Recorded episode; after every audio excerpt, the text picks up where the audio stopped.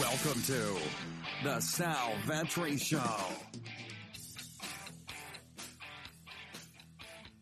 Ladies and gentlemen, boys and girls, welcome back to the podcast and the YouTube channel. Today, we're going to take this first look and, and, really do a little bit of a breakdown. Our initial look here, Someone in depth, been doing some research for a few hours now on the Farmers Insurance Open, uh, the course where you'll have two courses really, the tournament where after two rounds playing on each of the South and the North course, there will be a cut of 65 plus it's an exciting time. I mean, you have Rory McIlroy, you have Tiger Woods in the field, you have the defending champ Justin Rose, players that you have not seen much of, if at all, this year on tour, as the year has been very young. But welcome if you're here, if you're new here. I appreciate you tuning in. PGA analysis is something that I started doing last year, really starting to start it up again this year, as opposed to every single day covering the NBA, which I'm still doing, NFL, XFL, which is starting up and some other sports that are out of season. So if you do get any value from this video, please do hit that subscribe button. It helps me out a ton. I do appreciate it. I will have my closing thoughts, PGA podcast, and this stat sheet updated with my interest in each range and, some other things, my exposures. We'll talk about ownership. That'll be on Patreon. So if you're interested in that, you can check it out. It's linked up down below. Totally okay if you are not. I'm an independent content creator, so that's something where I, I also have some more opportunities to consume my content if you are indeed interested. So I imagine just with the man himself, the Tiger, Tiger Woods back in the field, it's going to just boost up a lot of things. Just attention from ESPN and bigger media sites on the game itself this weekend as opposed to other weeks. And then also that's going to trickle down into these DraftKings sites, right? So if you are playing this weekend, I'm happy that you are here. It's probably maybe your first week playing. A lot of people start off with this type of event uh, because just really the big names start to come out at this time as we itch closer to a Masters season. So with that said, in each range, I'm just going to really discuss maybe a couple of players, but really one player that's standing out to me as of right now on Tuesday, less than 48 hours or right around 48 hours until this slate locks. Tomorrow I'll get more into ownership on the Patreon show. So if you are interested, once again, you can check that out. You can follow me on my social medias, all that fancy stuff. But let's start it off in the 10K range and above. And actually, before we do, one second, I'll just talk about each of these courses because I think it's important to differentiate it. You're going to be playing each course, the South and the North course, once before the cut. After that, it's just the South course. On the weekend, the South course is the much tougher of the courses. It was ranked the 18th most difficult course, uh, as opposed to the North course, which was ranked 45th out of 49. So, not that difficult of a course at all. If anything, a fairly easy course when you're going all down through it. Um, and the reason why is just one, the distance, and then also how these um, the greens are lining up. On the north course, you're going to have bent grass. On the south, you're going to have Poa green, so that changes some things. But really, the distance. So when you're looking at the north course, which was ranked again 45th out of 49th in difficulty, so not that difficult you end up having no shot tracker, but the course is only 7,200, uh, 7,200, 500, uh, well, 7,258 total yards for a par 72. Whereas on the south, it's still a par 72, but you're adding almost 450 yards to it, so it becomes much more of a bomber's course. Um, just in terms of the rough on both of these courses, really hard to try and scramble out of it. So if you are a good scrambler, that will go a long way. That is one of the key stats that I'm going to have on here. The key stats that I'm having are just driving accuracy, especially on that south course where it is a bigger factor because you have to play it if you make the cut three out of four times. Also, with that comes driving, um, driving distance, driving accuracy. So accuracy is just fairways hit. You can look at good drives as well. So even if you don't hit the fairway, do you still get to the green in regulation uh, in the next um, in your next hit? Par five scoring is important here. Uh, par five scoring on the par fives is almost imperative. Uh, imperative. You saw it last week as well. It's very big here. Um, there's going to be a couple par fives where Eagles are going to be at a plentiful, especially in a single round. So that's going to be huge. How well you are at par five scoring. Usually, it's going to be bombers up there the most. Um, so we're going to be taking a look at that. Uh, strokes gained ball striking, tee to green, always, always things I look at. And then I have scrambling in here because I do think if you were indeed not to hit the fairway, you're in trouble. But if you are somewhat of a good scrambler, and especially some of the elite scramblers in this field, it's going to go a long way this week, more so than any other, especially once we get to the weekend and we're specifically and exclusively on the South course. So that's where I'm at right now. And we'll start in the 10K and above range. You got five guys here. I'll zone in really on one player, and his name is Rory McIlroy at the top of this list. You're finally getting to see him.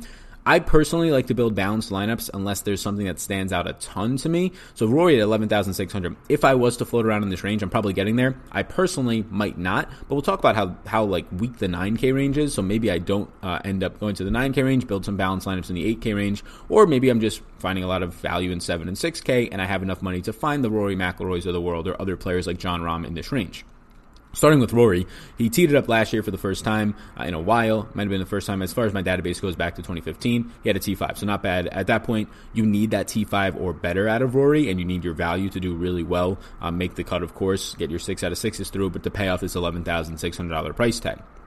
But everything just looks so good for this guy, and it's no wonder that he's the most expensive player in the field. He's number one tee to green, number one ball striking, number one in DraftKings points, number one off the tee. Like, do I have to say more? He's a top 10 in uh, driving distance and good drives. He's 16th in scrambling out of this 156 person field, and he's number one in strokes gained on par fives. That makes sense when you factor in that he's such good, he's so good off the tee, he's so good um, ball striking, and obviously with the driver. So if there's a player that I'm going to, it's going to be Rory, who, as of last year, led this entire field in fantasy points uh, per event and contest. Uh, same thing for his scoring average. He's the favorite odds on 6 to 1 to win this thing, ranked right now only behind Brooks Koepka. Koepka is the number two ranked player in the world, according to PGA leaderboards. So Rory's the, the option there. It might be pretty obvious to you, but probably not something that I end up getting to unless the value starts to look really good. Um, Another name to call out would be Xander. You've probably heard the narrative this week. Hometown kid here. He's sixth in par five scoring. Um, he ended up. I mean, he's pretty much been cut every single year until last year. We actually finished T25. But when you factor in that he's also been getting much better every single year, winning the Tour of Champions last year, then he ends up going T25 here right after that. Starts off the hot year, his breakout year, if you would, last year at one point holding the lead with a couple holes left. Um, at the Masters and finishing up there as well. He had the huge second day at the Masters, had the best score. I believe he shot somewhere like seven, eight under. Um, so he's sixth in par five scoring, 47th in distance here, but he's fifth in good, 50th in good drive. So he's about top third of the field there, which is always good to see. Now when you're this expensive, that is a problem, but still number four to green and number 10 in approach gets him there. So Xander's another name I would look at in this range. Jon Rahm, who's $300 cheaper than Rory, is similar to Rory in his build, but you might as well just take Rory at that point for only three hundred dollars more expensive. Um, so yeah, this this range is not that appealing. I will because of the fact that there's going to be a lot more interest in him. Mentioned Tiger Woods this week. Look, this is a guy who's won here a ton. Obviously, he had his stretch from 2015 to 2017 when he wasn't the Tiger that he is now, which is just remarkable. Uh, finished T23 and 18, T20 and 19. The issue is this is his first event. Um, and a lot of times what you'll see out of older golfers, and, and even Tiger, as good as he is, and he's won this event, I think, seven times – He's a 10 to 1 favorite here. You're always going to see him inflated in both price and both Vegas odds, and just the market will go and bet on Tiger because he's somebody that people like cheering for in this event. He's somebody who's made this sport um, the way that it is today for the PGA. But at 10 8, I just can't get there um, in his first event. It seems more of a, a warm up for him. Now, a warm up where he'll be definitely live in as a 10 to 1 favorite, but not a spot that I feel as comfortable if I can just get up to Rory or down to Xander in this range. Now going to the 9K range, the man who stands out, and I mentioned it, this this range doesn't stand out all that much. Out of the 156 player field, the 9K range might be just like in terms of D, DFS and DraftKings, the range I don't like the most. Um, you're having just a bunch of guys in here who either don't fit the course, who are looking terrible as of late, or who really um, are, are, sketchy plays. Now, I think there's one that stands out above the rest, and it's Hideki at 9,900 to lead off this range. But again, you, you, have to pay for him. He's 16 to 1 odds to win this thing. So, I mean, if you're comparing that to Xander, who's 25 to 1, Justin Rose, who's 14 to 1, Hideki's probably a 10K player, and he's just underpriced by $300 or so. Uh, he's the only yes I have in this range if I had to give you a yes. He has good course history here. I mean, he's finished top 33 or better in the last three seasons, top 12 or better in the last two, with a th- third place finish last year if that is your t- cup of tea. Not really something that I care too much about. Probably already factored into the price, and really it's a variant stat when you look at it at the end of the day. Uh, but he's number three tee to green. That's not variant. That's probably one of the best key stats you can look at for any course, especially one where the driving distance is going to be needed. When you look at uh, good drives, he's number 29 in that department, 68 in driving distance. So we know Hideki's not any type of bomber in terms of an elite guy off the tee in that regard, but you're getting him 68th out of 156 person field. It's okay, especially when he's getting those good drives in there. He's number six in greens in regulation, top 10 in par five scoring, top 10 in approach, top 10 in ball striking. I mean, those are all the numbers that you like to see. He's probably underpriced, like I said. He's a top 25 scrambler in this field. That matches up well here. Hideki, if you told me to pick somebody in this range, would be the guy.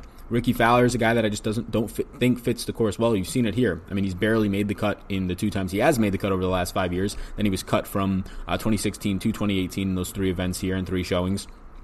T66 last year with the new rules this year. I don't believe he would have made the cut last year. T61 and 15. It's just not really a course for him. Um, he played okay last week, right? He had the lead at the weekend, 15 under, then kind of gave it away as the weekend went on. Just couldn't keep the momentum going, um, getting into the harder courses on the weekend, but just not a spot I feel like getting to. Gary Woodland, I'll surely have some of. I imagine the ownership will be there as well. He's probably three, five hundred dollars under price as well. Had a lot of success here. Has made the cut each of the last five years. He's had four top 20 finishes including two top 12 finishes over those last four years. Uh, the putter has been just horrendous. It's been horrible. He's outside the top 115 in this field. It's obviously a smaller type of a sample size this season, but Woodland at 9,500, I imagine, picks up ownership. If that's the case, I, I don't need to get there. If he's not picking up ownership, maybe I get to more of him if Hideki is chalky.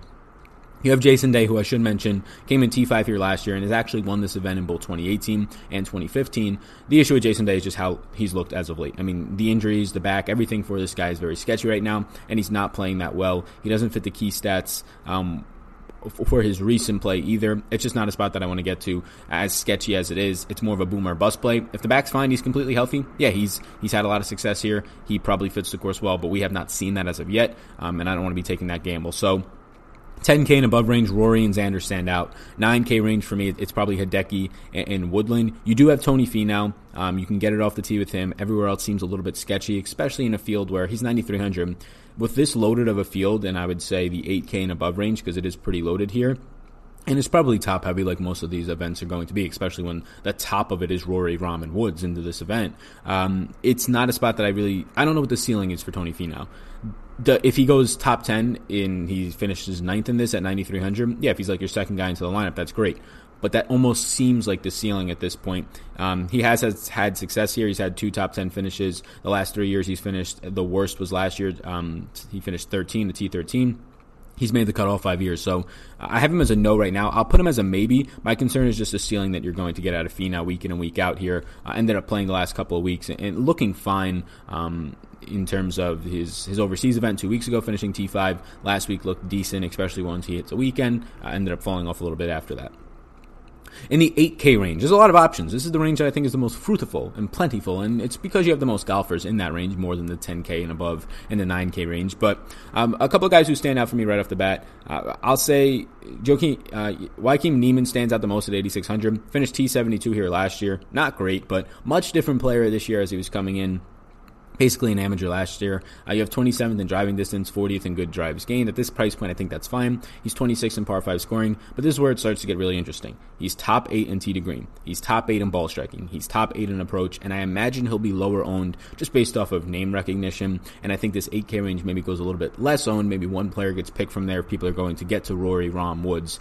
those types of players. So I do think Niemann stands out the most for me here. Um, you really can't go off of history for a guy who's been here once, so and is such a young player. I do like him, but this is the range of young players. You have Scottie Scheffler, who just pretty much at, at last week uh, coming into Sunday, everybody was hoping would get that W. I don't think this fit, this course fits him as well, especially when you factor in how difficult of a spot that it is for him. You have Collin Morikawa. I could say very similar things for him at 8,900. I would prefer Morikawa to Scheffler here. Cam Smith, who's already won this year, he's made the cut the last three years. He's improved all three of those years. A T33 and 17, T20 and 18, and a T9 and, and 19. I actually think Cam Smith is very much alive here. His recent form and really all stats that matter for this, he's looking very good in, very solid, and even some of the areas where he's worsened, they're still solid relative to the field. So I do think Cam Smith and Niemann $8,700 for Smith on DraftKings, $8,600 for Niemann. Stand out to me. Snedeker's had a lot of success here, 1 in 16. He seems okay for player pools. Matt Wolff as well, especially off the tee. He seems okay for player pools, but very similar concerns there as some of these other guys, these younger, younger players in this 8K range, which you might as well just name it the young range when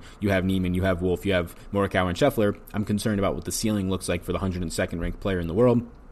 And then I have Ryan Palmer as a yes. He finished second here in 18, 13th and 19th, every, uh, 13th uh, in 2019. Everything just looks solid as well. He's very similar in terms of Niemann, how he's looking for me. You're getting a player that is um, solid in driving distance, solid in his accuracy as well, hitting fairways and good drives. He's fine on par 5 scoring, and he's very solid for his price point at 8K in all the departments that I'm caring about as well. Um, we talk about par 5 scoring, tee to green, ball striking. So I, I do think at the end of that 8K range, Ryan Palmer uh, does stand out as of right now.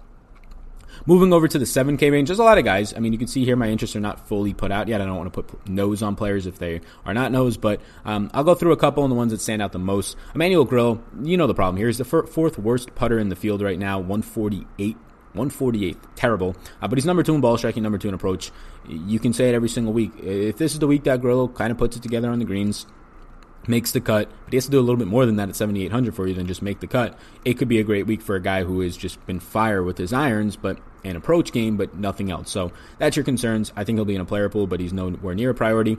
Cameron Champ is number one in driving distance, as you would imagine with his driver, but he's outside the top 110 in good drives. That man is just crushing it and does not know where it's going. If he can actually hit some accuracy with his driver, yeah, at $7,800. He can clearly be in play as well. Uh, only time he appeared here since 2015. He was cut last year. Right now, he's not in an interest pool of mine. I think Jason Kokrak is very interesting. A T20 here last year, cut in 2017, 2016 to T25. Look, he's ni- number 19 in approach, and he's top 10 and off the tee in ball striking. You don't know what you're going to get from him with a putter either, but he falls into the Emmanuel Grillo. Not as extreme of a category of he'll get you there. You just have to hope what happens next. I think Bubba Watson at 7,500 is very interesting. We haven't really seen much of Bubba here. I haven't seen much of him this year, so it's very much like Tiger, where he's coming into the field. Maybe this is just a warm up Obviously, Tiger a little bit more experience and success here, a lot more. Um, but Bubba at seventy five hundred, I'd rather for three thousand dollars in savings take that type of shot on a guy like Bubba than, than Tiger. When you you don't need as much of a, a, cut in a fine third and fourth round, you don't need a first place or a top five finish like you would need out of Tiger at his price point. He's just been solid in a lot of key stats as of late, like driving distance off the tee and average He's an average putter in the field right around uh, that 80th range, 79th, I believe. So Bubba stands out a little bit, but it's it's just very, very hard to judge a man who has no recent form, who has no success here at all. You're pretty much just banking on his profile and his skill set, which I don't think is a terrible idea in this range. Munoz stands out. I think the guy who stands out the most is um, Cameron Tringale. So you get him at 7,100 coming off of a fine showing last week. Look, he's top 12 in tee to green. He's top 12 in approach right now. 14th in DraftKings points so far in this short season. He's a top 14 scrambler, top 20 in good drives. He's 44th in par 5 scoring, and he's 42nd in driving distance. You're getting him as a top third of the field in all the categories that matter or better. And in most of those categories, he's actually coming in top 15 at just 7,100. Now, he's only 125 to 1 odds to win this thing. I don't expect him to win this thing. I'm hoping at 7,100, really, he, he just makes the cut. He's that cheap where he's a guy who just needs to make the cut. And surely he can't just go out and bogey fest the rest of the day on the weekend. Um, but a spot that I do expect his game to match up pretty well here. I actually expect him to be pretty popular here. He has not had good success here. Two cuts, T58, T69, and a 73rd over the last five years. That's not great, but this is probably the best he's been playing early in the season so far. So I don't want to just weight that all that much. And again, 7,100 does stand out. Johnny Vegas is hard to ignore at 7,000 just based on the profile. Look, terrible as of late, um, but he can drive accurately here. He's number 14 in ball striking. He's number three off the tee, and he's number five in par five scoring. These things matter when you're this cheap. So those are some of the things that stand out in the 7K range. Let's go to 6,900 to 6,500. So not not entirely the whole 6K range, but pretty close. Um, we'll go half of it now and then half of it later. I will ask if you could just hit that subscribe button if you're still watching, and let me know in the comments if you are still watching. Is this like your first time viewing me because of the DFS golf? Probably reaching some more people just doing this golf contest as uh, content as opposed to NFL in NBA. Uh, let me know. I'm a, I'm a past. I started out my first two years in college a turf grass science major. I do really much enjoy enough to go and study the grass that these guys play on. Uh, the game of golf did not end up getting a degree in that. Totally different field in terms of business strategy, but still I do like the game a lot. So let me know. Maybe you're somebody who knows somebody in turf grass or in it, a PGA professional, whatever it might be. Uh, let, us have a conversation. Let me know in the comments. Um, starting off this range, you saw Shep, uh, Sepp Straka last week play really well. Um, he played awesome. I had him in a lot of spots. He's played here once since 2015, a T13 last year, and I do like him. He's a 125 to 1 odds to win this at 6,900. That seems about right. That seems pretty favorable, actually, uh, for the DraftKings pricing, maybe a couple hundred dollars on their price. He's top 30 in driving distance, top 30 in fairway set you find that in this range. If you find a guy who is top 30 and he's 29th in driving distance, 27th in fairway set, you find a guy who has that combination below $7,000, it is very rare on a course that it actually matters for with this driving distance of 7,600, almost 7,700 yards uh, for the South course. He's top 20 tee to green, top 20 ball striking, top 10 off the tee. The problem is, for this type of course, he's terrible on par 5s, a 131. Small sample, though, when you're considering the amount of par 5s that you see on most of these courses, 1 to 2 and the amount that he's actually played this year, and he's an average putter at 88th. So finding a guy, and these are the things that matter, who's very good off the tee in terms of being accurate, who can be good with his irons, 16th in the field, um, tee to green and all that makes sense, top 20 there. And at the end of the day, he's an average putter. It's not like he can't have a good putting day when you're average. It's not like he's consistently terrible. At 6,900, he's definitely in a player pool, definitely someone I have a lot of interest in. Harold Varner, so the 6,900 gang is, is the guys I like here. All three of them I have interest in. Well, there's like six, but I have interest in three of them here. Straka, uh, HV3, I have interest in here. Harold Varner the third, very similar. He's 33rd in driving distance, not as good in good drives at 71st, but he's top 10 in par 5 scoring. He's an average putter, very similar to Straka at 86th in this field. Um, and you're getting him a fine around the green player. To green is 44th. I do prefer Straka here, but again, another guy who can um, pretty much pick up scoring on these par 5s and also get you there. And at the end of the day, an average putter that you're banking on, it gets a little bit hot Carlos Ortiz might be the guy who looks the best. He was cut last year, uh, finished T49 and 16, T11 in 2015. He's 23rd in driving distance, 14th in total strokes gained, 15th around the green. So you're getting a very nice player here. He's top one third of the field in putting, actually, so he's a top 60 player there, and also par 5 scoring. So again, uh, Straka and Ortiz will be players that I have a good amount of in the 6K range as sort of value pieces. I have a feeling Ortiz is usually, especially I think he had a hole in one last week, very popular in the DFS community. So if that's the case, I mean, if Ortiz at 6,900 becomes one of like the top five owned players in the slate, you just never have to play that type of chalk, especially when there's so many other good options at his exact same price point between Straka and HV3, in my opinion. Going down a little bit more, Kyle Stanley's another player who stands out. The problem is you don't have much distance off the tee, but he is number five in fairways hit. So um, on the north course, he should be fine. The problem is you only get to play that once. So hopefully that allows him to make the cut here at 6,800. You don't need much more after that, but at least he is accurate. You stay out of those fairways or you stay out of that, that rough uh, and, and hit your fairways, number five in that department, then you're going to be ahead of a lot of people on the weekend. So he's number four in approach game. That's huge here. Top 20 in both tee to green and ball striking so far this year. 72nd in par 5 scoring, so around average, and then he's 96th in putting, so slightly below average. But you're paying for that at 6,800. You know that you're probably getting a player who's not great in a lot of areas, but he's not terrible in any of them. The place that he's probably the most terrible is a spot that actually matters in driving distance, but he's hitting the fairways, and after that, his approach game, his irons play is very, very good so far this year. So at 6,800, I do think it's at least worth a gamble. Based on his Vegas odds to win this thing, he's probably $200 underpriced. I know it doesn't really matter to a lot of people, but I usually like seeing that Vegas has more confidence in this type of player than, than the DraftKings pricing does, which means you are getting a price discount on him at least in this range. I'll touch on Doc Redman at 6,500 as well. Seems like he's continuously somebody who's been popping at the start of the season here. He's just been very good so far. I mean, number nine in ball striking, number five off the tee, number 26 in tee to green. Those are things that stand out. Now he's number 100 um, in driving distance, but he's fourth in good drives. So, I mean, that at least stands out that you're getting into the, the you're getting into these fairways, and, and even if you're not getting into the fairways, you're making it up on your next shot or so. Uh, he's number two in fairways hit as well, so you see it right there. Um, he's 109th in par five scoring, so well below average there. He's just a shorter hitter, so you're getting a guy very similar to the Kyle Stanleys, but but cheaper than the Stanleys here, who is not going to rely as much on distance as he is his irons play after that, um, as he is. I mean, top 10 iron player, ball striking as he is in, in his around the green game. So, I mean, at 6,500, out of a lot of guys down here who don't have distance or they just don't have irons, I might as well take a guy who, even if he doesn't have distance, he's pretty accurate um, with his driver, and then he's very accurate and very good after that with his ball striking. Let's go to the final range, 6K, the, the floor, the 6K guys. There is actually a floor guy that I like on this slate, and to 6,400. So, um, a guy who stands out here, and he should not be, I don't know why he's a yes. This is popping up from last week, probably. This is obviously the range that you have to look a lot more into. I mean, you have Scott Harrington, a guy who's playing very well as of late, but just has no distance under him and, and not good enough in the other areas for me to get there. Harrington might make his way into some of my lineups, um, but I think there's some other guys we can look at.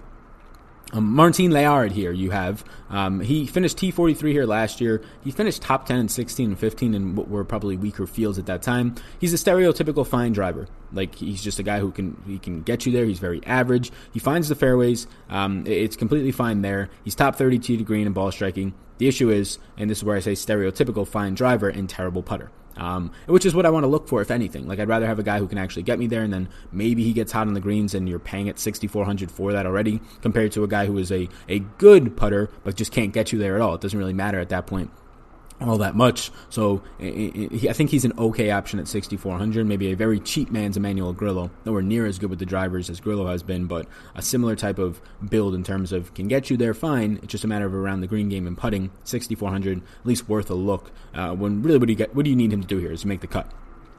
Jason Dufner is number one in the field in good drives. He's top 20 in ball striking in tee to green. Look, he's only $6,300. What is the issue with Jason Dufner? Very similar to what we've been talking about. He's 150th um, out of 151 uh, put, um, players that we have actual putting data on. There's 156 people in the field, but 150th out of 151. That is very, very bad. Now he's top 20 in approach, top 20 off the tee, top 20 with his irons, top 20 tee to green. All these things look great. Number one in good drives.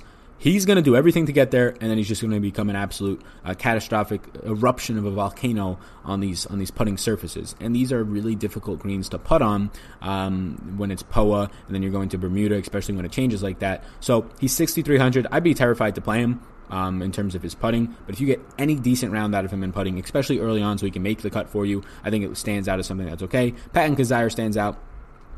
Um, and then Aaron Baddeley as well. He's a short hitter. But I think the last player that I actually want to look at is is the flat minimum. Graham DeLaet.